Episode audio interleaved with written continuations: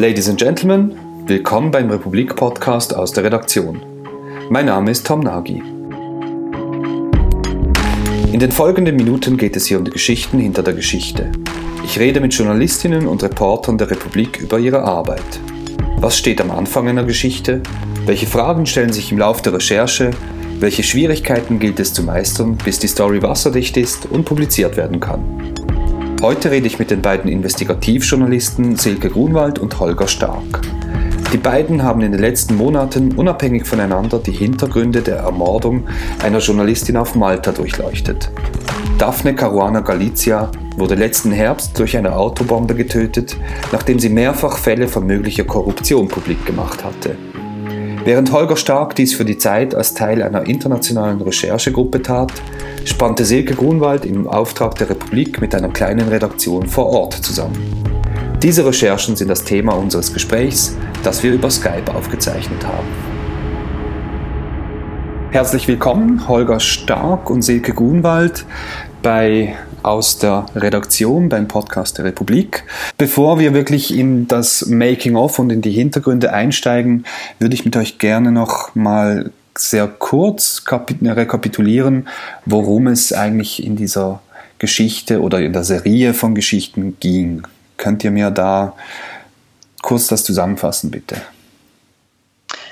Äh, Mord auf Malta ist eine, eine Serie von drei Teilen, die wir vergangene Woche äh, auf der Webseite der Republik veröffentlicht haben. Es geht in a nutshell darum, ähm, dass wir versucht haben, der Ermordung der maltesischen Journalistin Daphne Caruana Galizia hinterherzuspüren. Das heißt, wir waren auf Malta unterwegs und haben ja zusammen mit The Shift News, einer maltesischen Nachrichtenplattform, versucht, Spuren zu finden, diese aufzunehmen und sind dabei auf etliche Mordmotive gestoßen, viele seltsame Zufälle und eben auch Verbindungen in die Schweiz ähm, ein ganz ähnlicher, wenn ich das noch anfügen darf. Also sehr ähnlich wie Silke war es auch die Autobombe, die Daphne Caruana Galizia da im Oktober in den Tod gerissen hat.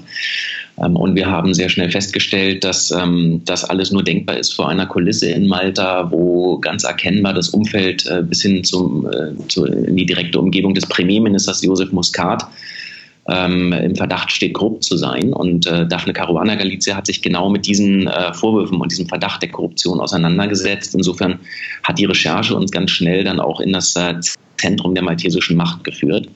Und ähm, weil es eben eine so existenzielle Geschichte gewesen ist, haben wir uns ähm, zusammengetan mit äh, vielen anderen Kollegen, 45 Journalisten an der Zahl in Europa, unter anderem vom Guardian, von Reuters, äh, von Le Monde, äh, aber auch von der Süddeutschen Zeitung in äh, Deutschland und haben äh, fast sechs Monate daran recherchiert und ähm, in der vergangenen Woche dann auch unsere Ergebnisse präsentiert. Und die Geschichten, die beide Rechercheteams produziert haben, die sind sehr mannigfaltig. Es sind sehr viele Geschichten herausgekommen. Also du hast gesagt, circa drei Stück bei der Republik, drei episch lange Stücke. Äh, bei euch ähm, bei, auf, auf Zeit.de auch verschiedenste Reportagen und Stücke. Ähm, um dem Leser und dem Zuhörer mal den Überblick zu geben, wer sind so die wichtigsten Akteure? Ähm, du hast Josef Muscat erwähnt, Holger, ähm, Silke, du, Daphne Galizia Caruano. Ähm, wer war denn noch so, welche Namen muss man noch kennen, um über die Geschichte reden zu können? Na, es gibt ähm, so eine Clique um Muscat herum, die, als er im äh, Frühjahr 2013 gewählt worden ist, mit ihm zusammen praktisch in den Regierungspalast eingezogen ist. Da ist ganz wichtig sein Stabschef ähm, Keith Scambry. Ähm, äh, gleichermaßen eine sinistre wie äh, einflussreiche äh, Figur, die äh, äh, sehr viel in der Wirtschaft vorher an Geld verdient hat und ein ausgesprochen gutes Netzwerk ähm, besitzt, ähm, der eng zusammenarbeitet mit einem Unternehmer, Brian Tonner, der eine Firma auf Malta besitzt, Nexibiti, ähm, und der zum Beispiel zuständig dafür war, als so eine Art Schatzmeister dieses Umfeldes von äh, Muscat, äh, die Firmen auf Panama aufzumachen, also so ein, so ein ganzes Netzwerk an äh, Offshore-Firmen, die äh, im Frühjahr 2013 und dann fortfolgend eröffnet worden sind. Und dann gibt es noch den früheren Energieminister Konrad Mitzi, ebenfalls ein enger Freund von Muscat, ähm, der an einer ganzen Reihe von äh, Deals beteiligt gewesen ist, wo viel Geld geflossen ist. Ein aserbaidschanischer ähm, Gasdeal ähm, zum Beispiel ähm, und, und eine ganze Reihe von anderen Punkten. Und das ist so eine verschworene Gemeinschaft von Leuten rund um Muscat, die mit ihm zusammen praktisch all diese Dinge durchgezogen hat. Und eines dieser großen Projekte, die da auf Malta ähm, äh, sofort in Angriff genommen wurden, nachdem die äh, Partei von Muscat im Frühjahr 2013 gewonnen hat, war der Verkauf von Pässen, also von äh, maltesischen Staatsbürgerschaften. Und dafür hat Muscat ein Unternehmen aus der Schweiz reingeholt, zumindest teilweise aus der Schweiz, namens Henley und Partners, äh, die eine sehr schillernde ähm, Cheffigur an der Spitze haben, ein, ein, ein äh, Schweizer namens Chris, Christian Kalen der ähm, ein ganz wichtiger Geschäftspartner dieser Regierung geworden ist. Ähm, und dann schlussendlich, um sozusagen das äh, Personalportfolio da einmal komplett zu machen, gibt es noch einen Iraner namens Ali Sadre, der unter der Ägide von Muscat eine kleine, aber feine Bank gegründet hat, die Pilatus Bank, äh, die gewissermaßen für diese Gruppe ähm, ein Geldhaus gewesen ist, wo nicht viel Fragen gestellt worden sind, sondern wo man sehr diskret Geldüberweisungen von Dubai, ähm, äh, möglicherweise in die panamesischen Firmen und anderswohin hat abwickeln können. Ja, und in der, in der Riege fehlen noch, äh, fehlt noch Chris Cardona, der Wirtschaftsminister, der uns immer wieder ähm, genannt wurde als möglicher Hintermann äh, der Ermordung von Daphne Caruana Galizia. Und ich glaube, Holger, euch ging das ähnlich. Ähm, und dann hatten wir natürlich noch Glenn Bedingfield, so den, den Mann fürs Grobe von Joseph Muscat, der ähm, uns in einem Gespräch dann ein Dokument übergeben hat, wo wir dann im, im Nachhinein festgestellt haben, dass es manipuliert worden. Mhm. Beim Lesen der Geschichten hat man den Eindruck, da ist wirklich ganz viel unter der Oberfläche, da ist wahnsinnig viel zu finden. Ähm, ihr habt alle sehr viele Ungereimtheiten äh, zusammengetragen, dokumentiert, die sehr gut. Aber wenn ihr jetzt jeweils sagen müsstet, äh, Silke, du und, und Holger, du auch separat, was ist die zentrale Erkenntnis eurer Recherchebemühungen? Für uns ist die zentrale ähm, Quintessenz unserer Recherche, dass Malta in entscheidenden Passagen eine äh, letztlich dysfunktionale Demokratie ist in der die Gewaltenteilung in ihrer klassischen Form äh, nicht richtig funktioniert. Ähm, also dass die Polizei, die Staatsanwaltschaft beispielsweise ähm, Spuren nachgeht ähm, und ähm, die Exekutive ähm, kontrolliert, ähm, dass das also in einem System Checks and Balances funktionieren. Ähm, in, in einer Gesellschaft, wo Polizisten sich versetzen lassen oder versetzt werden, weil sie möglicherweise gegen den Premierminister oder sein Umfeld ähm, ermitteln äh, könnten, ähm, wo Staatsanwälte sich nicht trauen, Ängste ähm, Vertraute von, äh, vom Premierminister anzuklagen, funktioniert diese Gewaltenteilung in der Form eigentlich nicht mehr. Und in, in dem, äh, in dem äh, äh, gesellschaftlichen Umfeld ist es auch unmöglich, ähm, den Mord an Daphne Caruana Galizia ähm, angemessen aufzuklären. Und da muss möglicherweise auch ähm, extern ähm, durch, durch Medien wie die Republik oder die Zeit, ähm, Forbidden Stories oder andere ähm, externe Scheinwerfer drauf gerichtet werden, weil die maltesische Gesellschaft ähm, eventuell nicht genug Kraft hat, ähm, diese Verbrechen epischen Ausmaßes aufzuklären. Und das war unser Hauptanliegen. Da sind wir, glaube ich, ein Stück weiter gekommen, aber der Weg ist nicht zu Ende beschritten und da werden wir allesamt weiter ganz genau hingucken müssen, äh, wie es in Malta weitergeht das eben das eine ist Malta. Ich meine, wir müssen den Bogen auch weiter spannen nach Brüssel. Das, ähm, Joseph Muscat ist äh, als Premier nicht nur ein Problem für Malta, so haben wir das beschrieben in einem unserer Texte, sondern eben für die gesamte Europäische Union. Ähm, wir sehen, dass ähm, Brüssel sich bemüht äh, um schärfere Geldwäscherichtlinien und eines der Länder, die sich da beharrlich weigern oder geweigert haben, diese neuen Richtlinien umzusetzen, das war Malta. Und gleiches gilt für äh, den Vorstoß, äh, eine europäische Staatsanwaltschaft aufzubauen, die eben gegen Korruption und Geldwäsche ermitteln können dürfen, sollte, äh, müsste. Und eines der Länder, die sich da auch zunächst beharrlich davon ferngehalten haben, das war eben auch Malta. Und so gesehen reicht der Skandal eben bis nach Brüssel. Wenn man sich dazu entschließt, diesen Fall aufzuklären, dann steht man ja erstmal vor einem leeren Blatt, denn man hat sich vielleicht schon in die Materie eingelesen, aber man war noch nie vor Ort. Äh, wo setzt man an, um mit so einer Recherche zu beginnen? Naja, es gab faktisch ja eine ganze Menge an Anhaltspunkten, ähm, alleine durch Daphne Caruana Galicias ähm, Recherchen. Die hat sich wirklich, muss man sagen, mit ähm, der halben Insel angelegt. Also beginnend mit, äh, mit Chris Kalin, über den wir schon geredet haben, der den Passhandel orchestriert, äh, selbstverständlich Joseph Muscat persönlich, seiner Frau Michelle, ähm, Keith Gambry und anderen über 40 Gerichtsverfahren waren noch anhängig, äh, anhängig an dem Tag, an dem sie starb. Das heißt also, sie hat ganz viele Recherchefäden ähm, ähm, schon aufgenommen, äh, die, die wir faktisch dann nur weiterführen mussten, oder was heißt nur, also die wir dann weitergeführt haben. Und das ist ja auch so ein bisschen die Idee dieses Vereines Forbidden Stories, mit dem wir zusammengearbeitet haben, der sich zum Ziel gesetzt hat, die Recherchen äh, von Journalisten, die äh, unter Druck stehen, äh, die äh, im Gefängnis sich befinden, die umgebracht wurden, diese Recherchen aufzunehmen und weiterzuführen. Und dann ist es relativ schnell so, dass wenn du auf Malta anfängst, dich umzuhören, ähm, du äh, immer, immer tiefer vorstößt und mit Leuten in Kontakt kommst, die äh, unglaubliche Geschichten zu erzählen haben. Polizisten, die versetzt wurden, als sie angefangen haben, in das Umfeld von Muscat vorzustoßen ähm, Leute aus dem Justizapparat, die sagen, sie haben Angst und wollen sich nicht treffen. Ähm, und äh, dass aber relativ schnell klar ist, wo die Probleme im Argen liegen. Dann ist es so ein bisschen so, man hangelt sich so von einem zum nächsten weiter und ist relativ schnell äh, im Kern äh, angekommen. Und das ist eben die Clique, muss man ganz deutlich sagen, rund um den Premierminister. Ja, das ist das, die waren das Herzstück sozusagen, die, die, das Ziel. Ähm, wir sind wir haben erstmal angefangen, eben viel zu lesen ähm, und ähm, uns zu informieren, was vor allem was Daphne Guarna Galizia auf ihrem Blog Running Commentary schon veröffentlicht hatte, ähm, weil wir auch Angst hatten, dass unter Umständen dieser Blog vom Netz genommen wird, haben wir den Blog gescraped, also komplett vom Netz heruntergeladen, sodass wir auch offline damit arbeiten konnten. Ähm, die einzelnen Blogposts von ihr auch durchsuchbar, ähm, durchsuchbar waren, sodass wir nach einzelnen Namen suchen konnten. Ähm, und so konnten wir uns relativ rasch ähm, durch, ja, durch ihre Arbeit fortbewegen sozusagen. Äh, und im nächsten Schritt ähm, sind wir mit einem dicken Dossier ähm, nach Malta gefahren. Ähm, Tim Röhn und ich waren insgesamt viermal vor Ort und haben eben, wie du das auch beschreibst, Holger, versucht, Personen zu treffen.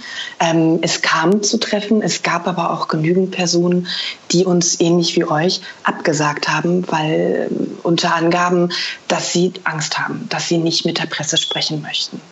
Ähm, und wenn sie mit uns sprechen, gesprochen haben, dann zum Teil aber auch darum gebeten haben, dass das als Hintergrundgespräch gehandhabt wird oder dass wir ihnen ähm, einen, einen neuen Namen in der Publikation geben.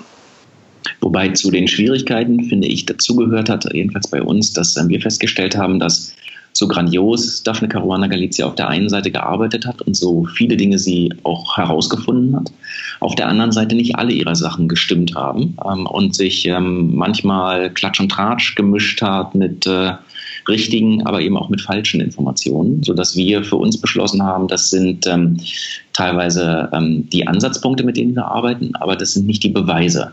Also wir haben praktisch jede dieser Geschichten, mit denen sie sich beschäftigt hat, nochmal angefangen von Null zu recherchieren, weil wir den Eindruck hatten, an der einen oder anderen Stelle verschwimmt auch Richtiges mit Falschem. Ein großer Teil der Informationen auch in den Artikeln kommt von Treffen mit verschiedensten Leuten. Ähm, das ist sehr schön beschrieben. Aber ein anderer wichtiger Teil ist ja auch der Durchblick in diesen komplexen Unternehmenskonstrukten, die eigentlich keinen anderen Zweck hatten, als die Besitzverhältnisse zu vernebeln. Wie, wie kommt man dazu, dort sich den Durchblick zu verschaffen? Weil da kann man ja nicht einfach mit den Leuten reden, da wird diese Information ist nicht einfach so verfügbar.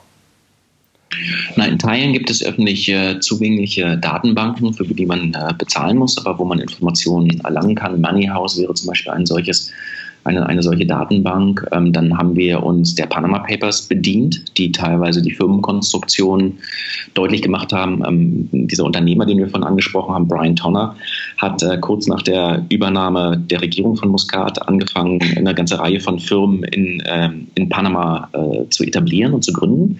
Eine davon gehörte dann dem Energieminister später, eine dem Staatschef Keith Gambry, also dem, offensichtlich dem engsten Umfeld von Muscat. Und da haben wir in den Panama Papers äh, nicht nur die Firmenkonstruktion gefunden, sondern auch den E-Mail-Austausch mit der Kanzlei Mossack Fonseca, die ja mittlerweile weltberühmt und berüchtigt geworden ist durch die Panama Papers. Das hat uns sehr geholfen. Ähm, wir haben dann über eine Quelle ähm, einen großen Haufen von E-Mails und Dokumenten zugespielt bekommen, ähm, die uns mehr über Henley und Partners gesagt haben, über eine Firma namens ähm, SCL, die zu Cambridge Analytica ebenfalls mittlerweile berüchtigt durch den Facebook-Skandal äh, geführt haben. Es ist dann am Ende äh, ein, ein, ein, großes Puzzlestück und ein äh, großes Zusammensetzen von einzelnen Informationen, die, die nur in ihrer ganzen großen Bandbreite als, als Puzzle ähm, ein, ein richtiges Bild ergeben.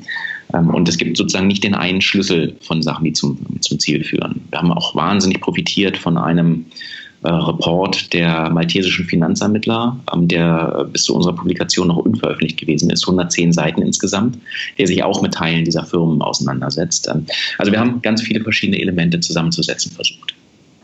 Ja, da sind wir wieder beim Puzzlespielen. Ähm, eben, ich glaube, der erste Schritt sind immer grundsätzlich öffentlich zugängliche Informationen und das sind Handelsregister in den verschiedenen Ländern, ähm, die mal mehr, mal weniger Informationen enthalten.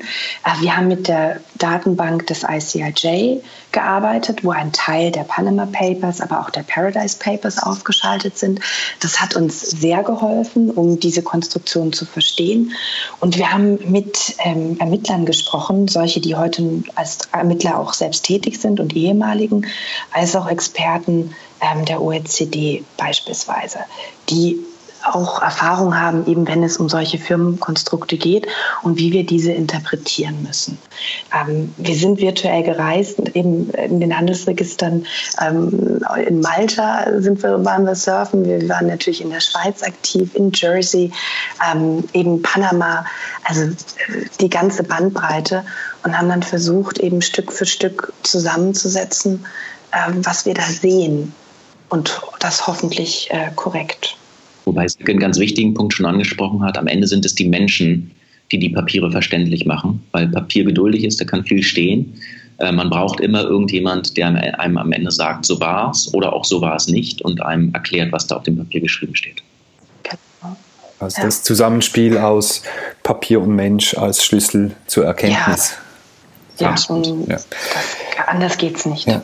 Jetzt bei den Geschichten, insbesondere bei den Republikstücken, ähm, schimmert immer wieder durch, dass die Recherchen mit gewissen Risiken verbunden waren, dass mehr oder weniger verdeckte Drohungen ausgesprochen worden sind. Wie, wie geht man mit sowas um? Welches Risiko nimmt man auf sich und, und wann entscheidet man, dass es vielleicht auch zu viel ist, Silke?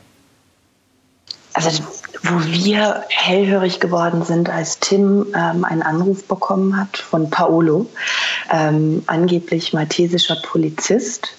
Und Paolo von Tim wissen wollte, äh, wann er denn das nächste Mal ähm, Malta besuchen würde. Äh, der Anruf kam, nachdem wir die erste Anfrage, offizielle Anfrage abgesetzt hatten an die Polizei in Malta. Ähm, wir haben dann äh, versucht, den Anruf rückzuverfolgen, haben auf der Nummer angerufen und sind im, im Nirgendwo gelandet. Ähm, dann gab es verschiedene Hinweise, die an uns herangetragen worden sind, aus, äh, von Personen, die das spitz bekommen haben, dass wir ähm, ähm, an, auf Malta recherchieren und eben auch ähm, im erweiterten Umfeld, also sprich auch Verbindungen in die Schweiz uns anschauen, ähm, wo wir mehr oder weniger deutlich darauf hingewiesen wurden, ähm, dass wir bitte vorsichtig sein sollten. Und dann natürlich von Informanten vor Ort, ähm, dass uns Verhaltensregeln mit auf den Weg gegeben worden sind. Da muss man fairerweise sagen, das ist das ist jetzt nichts Besonderes, äh, wenn man in einem, in einem Umfeld recherchiert, was, was kritisch ist, was schwierig ist, ähm, dass dann grundsätzlich Verhaltensregeln gelten, wie ähm, dass man sich mit Informanten an öffentlichen Plätzen trifft. Ähm, ich versuche immer als Erster am Ort des Treffens zu sein, sodass ich meinen Sitzplatz auswählen kann. Natürlich wurde von unseren Informanten, also auf Malta wurden wir immer wieder darauf hingewiesen, dass wir unser Auto doch bitte ja nicht draußen stehen lassen sollten. Ähm, das natürlich auch ein ähm, versteckter Hinweis natürlich auch, wie sie, um, wie Daphne Caruana Galizia gestorben ist, nämlich durch die Autobombe, die unter ihrem Fahrersitz wohl montiert wurde. Ähm, und das Auto eben nicht in einem überwachten Parkplatz stand. Im Daphne-Projekt sind ja 18 Medienhäuser versammelt, 45 Journalisten aus 15 Ländern. Ähm, gibt es da auch, also waren von all diesen Medienhäusern auch Rechercheure vor Ort und haben unterschiedliche Aspekte bearbeitet oder hat man dann am Ende quasi eine gemeinsame Master Erzählung konstruiert, die dann jeder in seiner, seinem Duktus und jeder äh, seiner eigenen Sprache erzählt hat? Oder anders gefragt, wie setzen sich diese Puzzleteile dann am Ende zu einem stringenten Gesamtbild zusammen, das über diesen ganzen Rechercheverbund gespielt werden kann? Die letztliche Erzählung hat ähm, jede Redaktion, jedes Medium für sich selber vorgenommen. Also die Geschichten sind äh, mitnichten überall gleich. Ich glaube, das hat damit zu tun, dass in verschiedenen Ländern Geschichten anders erzählt werden journalistisch. Das hat aber auch damit zu tun, dass ähm, äh, beispielsweise die Kollegen des französischen Radios äh, im Radio einfach was ganz anderes machen als die Kollegen von Monitor in der ARD, die einen 15-minütigen Film dazu gemacht haben, oder wir in der Zeit. Ähm, wir haben uns dafür entschieden, eine sehr, sehr lange Geschichte über mehrere Seiten ähm, äh, aufzuschreiben, die versucht eben diese, äh, diesen Zusammenhang herzustellen. Die Kollegen von der Süddeutschen Zeitung haben sich für eine Serie von Artikeln entschieden, die jetzt nicht den ganz großen Bogen spannen, sondern sich einzelnen Aspekten widmen. Also da hat jedes Medium äh, am Ende für sich selber verantwortet und entschieden, welche Geschichte es aufnimmt und in, in, auf welchen Aspekt es seinen, seinen Schwerpunkt legt. Aber das ähm, Überragende und wirklich Ungewöhnliche in dieser Kooperation von, von diesen 18 Medien, 45 Journalisten war, dass wir in der Recherche vorbehaltlos miteinander geteilt haben. Also in dem Moment, als wir beispielsweise diese E-Mails, von denen ich vorhin sprach, zugespielt bekommen haben, die die Verbindung zwischen äh, der Passfirma Henley und Partners und der Datenfirma SCL aufzeigen. In dem Moment haben wir diese diese E-Mails ähm, äh, geteilt und zwar über einen äh, verschlüsselten Server mit den anderen Kollegen. Wenn jemand auf Malta Informationen bekommen hat, beispielsweise über die Pilatus Bank und die Geldströme, ähm, hat er die in diesen verschlüsselten Server, auf diesen verschlüsselten Server gestellt und mit uns geteilt. Das heißt, wir haben uns permanent versucht auszutauschen in einer sehr unegoistischen Art und Weise, wie es normalerweise wirklich unüblich ist für Medien. Letztlich sind wir normalerweise Konkurrenten und ähm, konkurrieren in der Recherche miteinander. In diesem Fall wegen der überragenden Bedeutung. Eine Journalistin ist durch eine Autobombe ähm, ums Leben gekommen ganz offensichtlich, um ihre Recherchen zu stoppen. Wegen dieser überragenden Bedeutung, ähm, das so nicht hinzunehmen und diese Recherchen weiterzuführen, haben wir uns eben entschlossen, am Ende die Recherchen miteinander zu teilen. Und ähm, das ist für mich auch das größere Symbol. Ähm, es gibt einen Moment, wo die Sache mehr im Mittelpunkt steht als die äh, Egoismen einer einzelnen Redaktion. Mhm. Jetzt die Republik war ja nicht direkt in diesem Rechercheverbund dabei, nicht in diesem Daphne-Projekt und trotzdem hat man sich äh, parallel auf der Insel begeben, an der gleichen Sache gearbeitet. Wie und wann habt ihr voneinander erfahren? Ähm, wie habt ihr verhindert, dass ihr euch gegenseitig in die Quere kommt, indem ihr vielleicht irgendwelche Quellen aufscheucht oder sonst irgendwas macht, was problematisch sein könnte? Habt ihr euch da abgesprochen und, oder irgendwie koordiniert oder wie seid ihr da vorgegangen?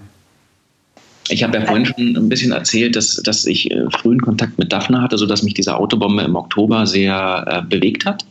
Ähm, und dann haben wir direkt erstmal nur für uns in der Zeit angefangen, an der Geschichte zu recherchieren. Ähm, Im November war aber in Johannesburg eine internationale Investigativkonferenz äh, wo unter anderem Silke war ähm, und verschiedene andere Kollegen auch und wo wir festgestellt haben, dass wir an der gleichen Geschichte arbeiten. Ähm, und äh, von da an haben wir im Prinzip den Austausch gesucht ähm, und als es dann konkreter wurde mit den verschiedenen Malta-Reisen, Silke hat ja erzählt, dass die Republik viermal da war, wir waren dreimal vor Ort, haben wir uns zumindest im losen Kontakt ähm, äh, darüber ausgetauscht. Ähm, ich glaube, das ist auch nur angemessen, dass man sich einmal zuruft und sagt, ähm, wir sind jetzt in Malta, wollte nur sagen, irgendwie alles auf gutem Wege oder wir haben da ein komisches Gefühl oder also dass man sich ähm, darüber, darüber in Kenntnis setzt. Das heißt ja nicht, dass man dann irgendwie sofort jetzt jeden Namen eines Informanten oder so austauscht. Das haben wir nicht getan, aber zumindest so über die ganz groben Rahmendaten. Wir waren nie zeitgleich, meine ich, auf Malta. Das haben wir nicht geschafft. Ähm, was uns aber auch, also wie du uns ja auch immer wieder begegnet bist, Holger, meinen wir zumindest, es wurde uns von verschiedenen Informanten immer wieder gesagt, es gebe einen Journalisten, einen Mann, äh, kein Malteser, der für eine große Zeitung arbeiten würde, der sich doch sehr gut auskennen würde mit Henley und Partners. Ähm, und mit all den kleinen Details und, und, und Abläufen ähm, meinen Nina Fagai, die sich äh, insbesondere um das Thema Passhandel bei uns gekümmert hat, dass, äh, dass wir dir doch schon immer wieder begegnet sind, ähm, respektive da den einen oder anderen im gleichen Kontakt hatten natürlich. Also heißt es, Silke, ihr von der Republik wusstet eigentlich gar nicht, dass es dieses Daphne-Projekt gibt. Ihr wusstet einfach, dass da andere Teams unterwegs sind. Doch, wir wussten auch, dass wir, wir wussten, dass es dieses Daphne-Projekt gibt. Ähm, auch das hat sich in, in, Johannesburg mehr auf dieser Konferenz, die alle zwei Jahre stattfindet an wechselnden Orten, eben äh, im vergangenen Jahr war das in Johannesburg, hat sich das schon herauskristallisiert. Ähm, wir haben einen anderen Ansatz gewählt und wir haben das dann irgendwann mal die Koalition der Kleinen genannt, eben zusammen mit äh, Caroline Muscat, nicht verwandt mit ähm, dem Premier äh, Joseph Muscat Muscat von The Shift News, eben der einer neu gegründeten maltesischen Nachrichtenplattform, dass wir da eine Zusammenarbeit suchen und ja auch jemanden vor Ort haben, der uns so ein bisschen, äh, der uns weiterhelfen kann, wenn wir anstehen, wenn wir Fragen haben. Ähm, The Shift News hat dann auch zeitgleich mit uns publiziert, äh, zum, zum Teil viel detaillierter, ähm, was den Umständen einfach geschuldet ist, dass das wo wir davon ausgehen, das waren solche Details, die den Rahmen bei uns obwohl wir keine Zeitung sind, aber eben und online ja eigentlich so viel Platz hätten wie, wie noch und nöcher, ähm, einfach den Rahmen gesprengt hätte und auf, aufgrund einer Verständlich die, ja, Verständlichkeit und Lesbarkeit dann einfach verzichten mussten. Mhm. Mhm. Nun, die Geschichten sind letzte Woche alle so weit erschienen, wie ihr, glaube ich, mit den Recherchen jetzt seid. Ähm, ich die, die haben schon ein rechtes Echo ausgelöst, aber wie, wie waren die Reaktionen des Publikums? Gab es sonst irgendwelche Folgen davon jetzt schon?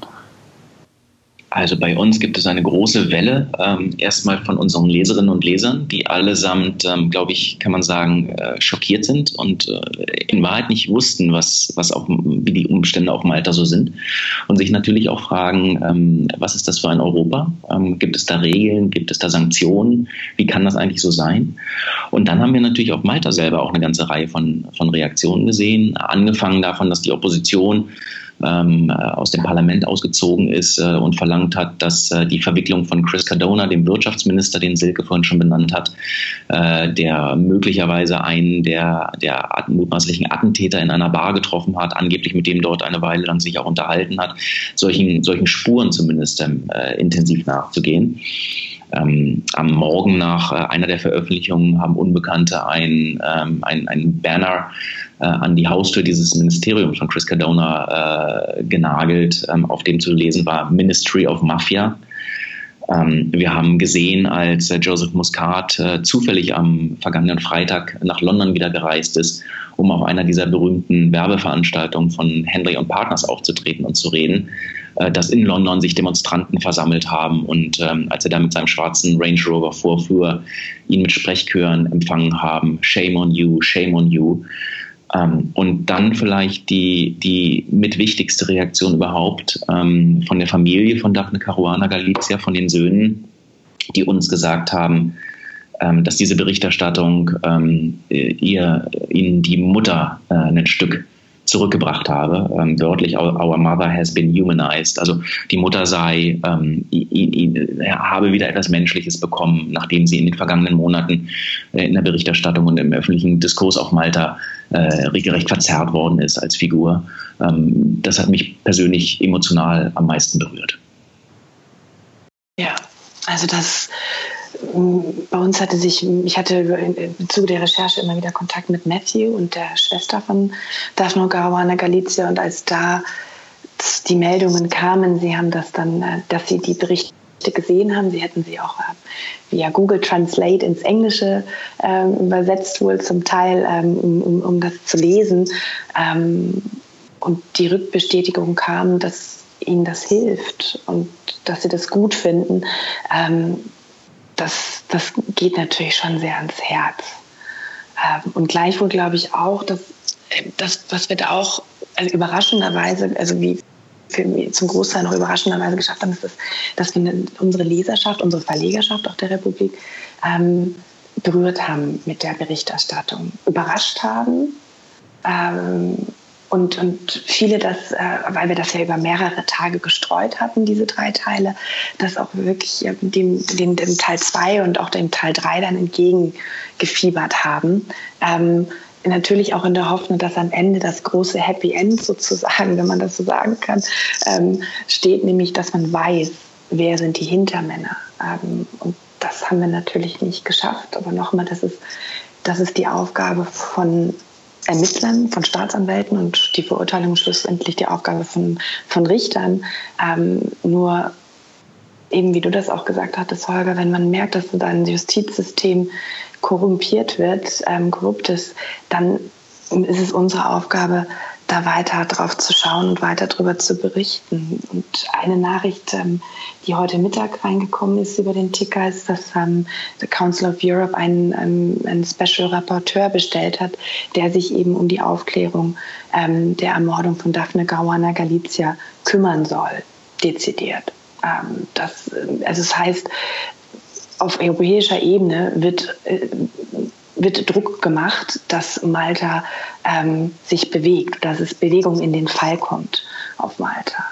Und das ist sicherlich ähm, zum großen Teil auch der Berichterstattung durch das Daphne Project geschuldet. Ne? Wenn 45 Journalisten von so vielen Medienorganisationen zusammenspannen und in so vielen verschiedenen Sprachen die Ergebnisse übersetzen, dann ist das schon der richtig also dann, dann, dann, bewirkt das was. Und das ist, äh, das ist toll zu sehen. Da ziehen wir unseren Hut natürlich ähm, vor euch 45 Kollegen. Ja, am, am, Ende waren es alle zusammen, Silke. Hier gibt es irgendwie, glaube ich, nur, nur, gute Geschichten und nur hilfreiche. Und dazu zählt ihr ganz genauso. Mhm. Also ein Fall, in dem die Presse ihre Funktion als vierte Gewalt wirklich vorbildlich wahrnehmen konnte. Na, mich hat es zumindest ein bisschen stolz gemacht, ähm, dass wir die Geschichte, die, die, die Ermittlungen, ähm, die, die, ähm, die Verstrickungen äh, haben, haben weitertreiben können und möglicherweise tatsächlich ein bisschen was bewirken, auch wenn das letzte Kapitel ähm, dieser Geschichte noch nicht geschrieben ist. Ähm, aber so soll im besten Fall guter und investigativer Journalismus sein. Ähm, und ähm, das ist sozusagen genau das Gegenteil von der ganzen Diskussion um, um Fake News und alles andere, sondern das, ist, das ist das, wie ich glaube, wie Journalismus ähm, seine Kernberechtigung hat. Ähm, und, und, da Teil davon gewesen zu sein, hat mich persönlich stolz gemacht. Mhm. Okay, damit wären wir am Ende des Gesprächs angelangt. Vielen Dank für eure wertvolle Arbeit und die Bereitschaft, darüber zu sprechen, Holger und Silke. Ähm, ja, ich wünsche euch weiterhin viel Erfolg bei der Weiterverfolgung dieser Geschichte. Vielen Dank. Vielen Dank.